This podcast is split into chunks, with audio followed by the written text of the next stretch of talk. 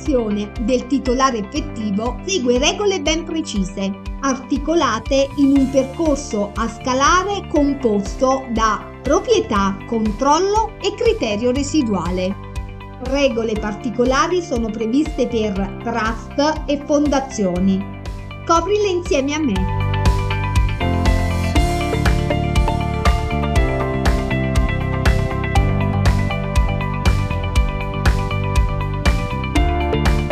Ciao, sono Anna Maria Gallo, lavoro da oltre 20 anni in banca e sono specializzata in antiriciclaggio. Questo è Antiriciclaggio detto fatto, il podcast pensato per chi lavora in banca, in cui descriverò i presidi legislativi provando a semplificare le norme con esempi pratici e concreti tratti dall'esperienza.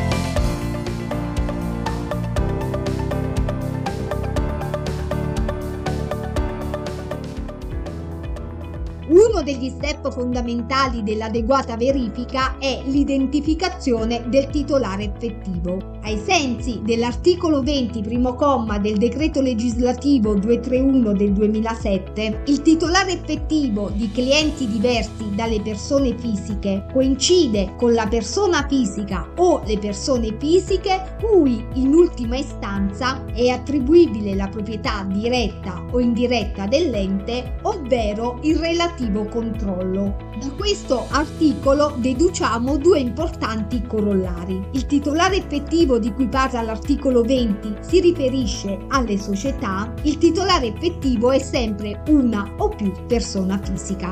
Come si trova il titolare effettivo? Beh, il titolare effettivo non si trova, non è una caccia al tesoro. Il titolare effettivo viene dichiarato dal cliente.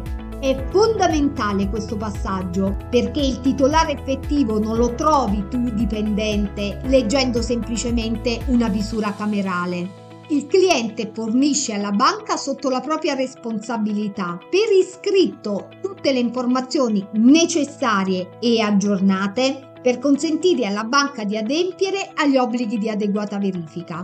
Inoltre, il cliente fornisce sempre alla banca sotto la propria responsabilità tutte le informazioni adeguate, accurate e aggiornate sulla propria titolarità effettiva.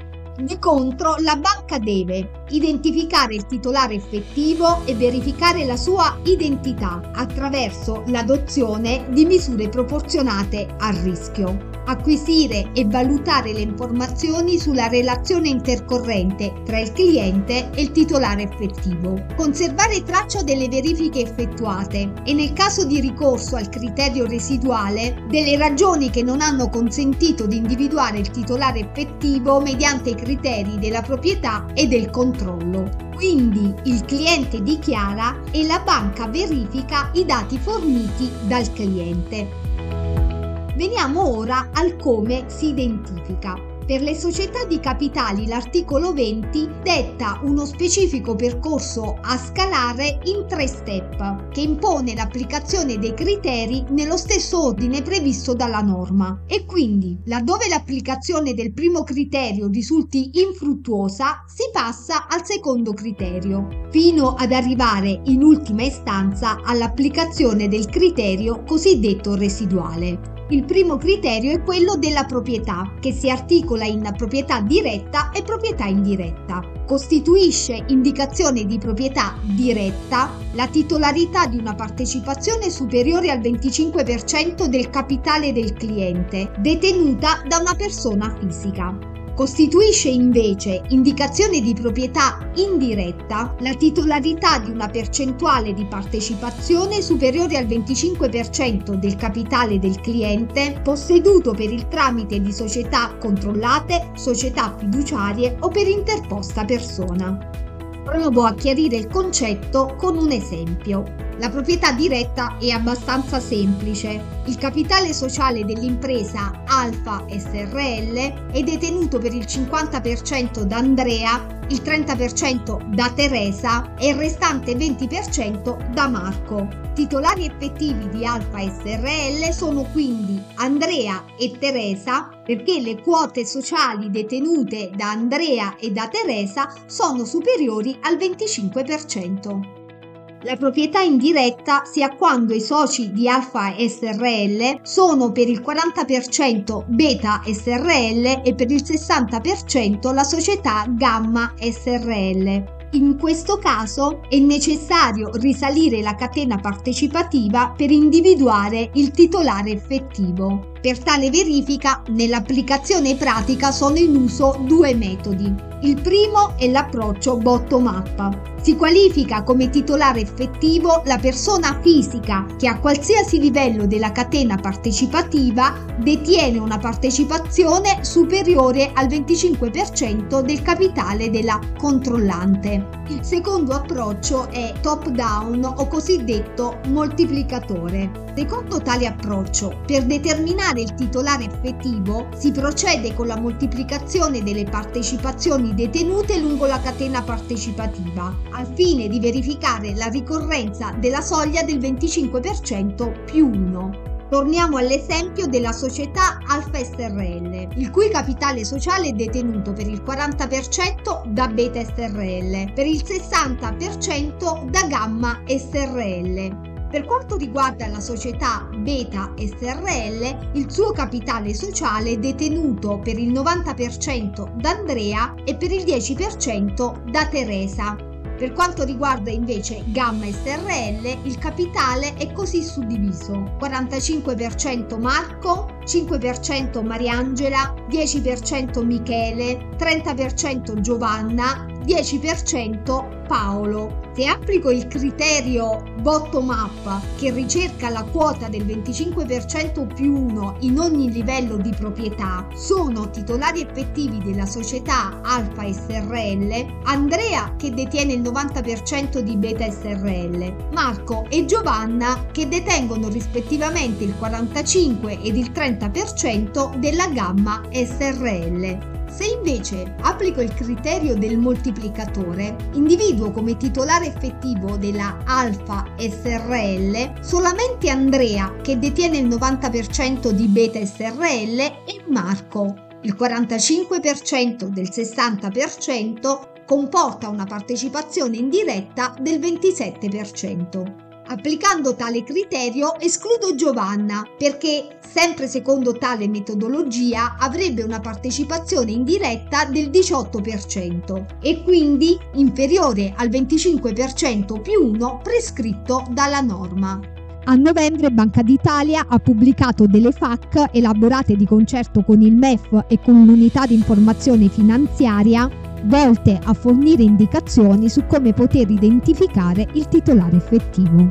Sono state in particolare fornite delle indicazioni su come poter identificare il titolare effettivo nel caso di proprietà indiretta e quindi rispetto al capitale della società cliente rileva la soglia del 25%. Rispetto invece alle altre società presenti nella catena partecipativa assume rilevanza la nozione di controllo prevista dal codice civile. Rispetto alla società inserita nella catena di controllo, quindi, andrà verificata la sussistenza del controllo civilistico ai sensi dell'articolo 2359. In ogni caso, segui le regole interne previste dalla tua banca.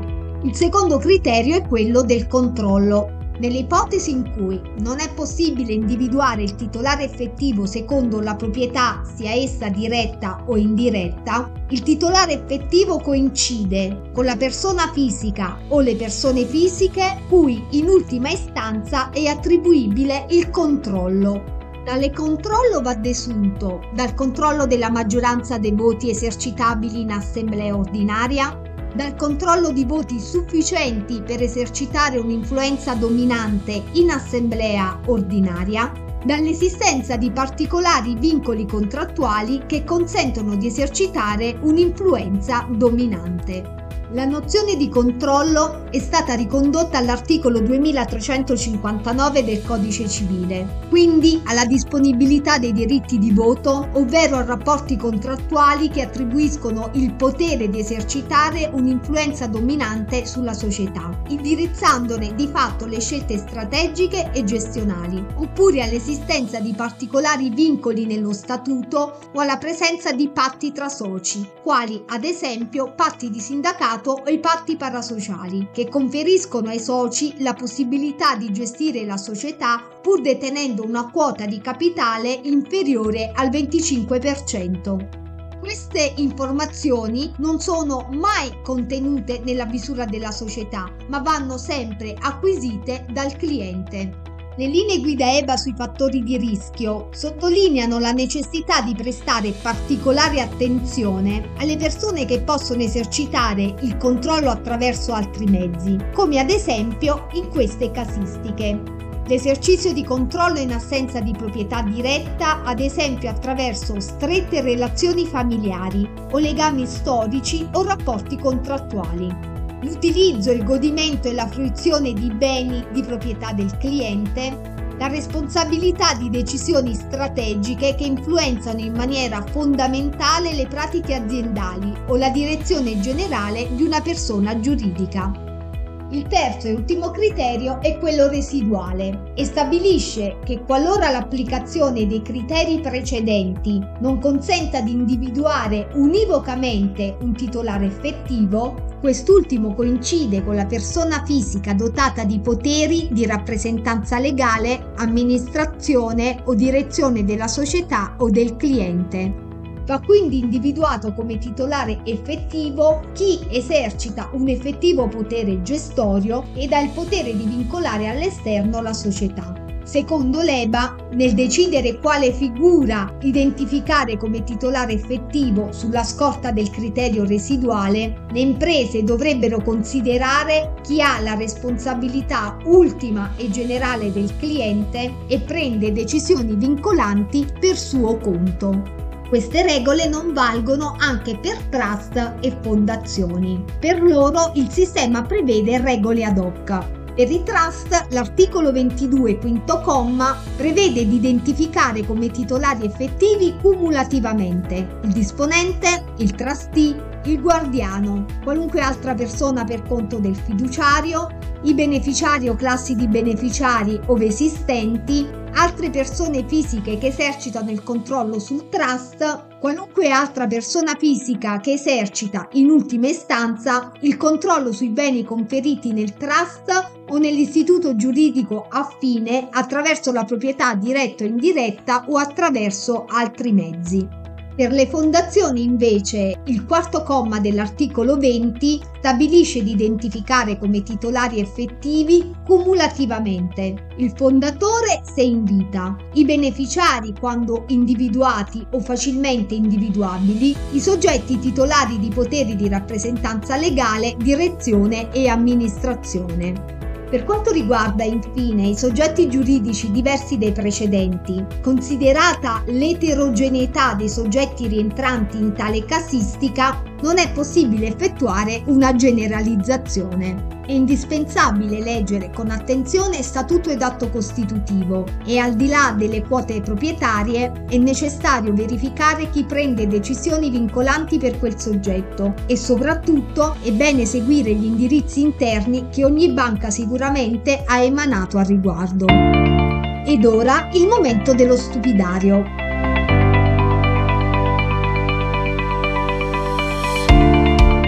Oggi ti racconto le principali sciocchezze che ho sentito dire sulla titolarità effettiva dalla clientela. Andiamo! Trova un po' la titolarità effettiva.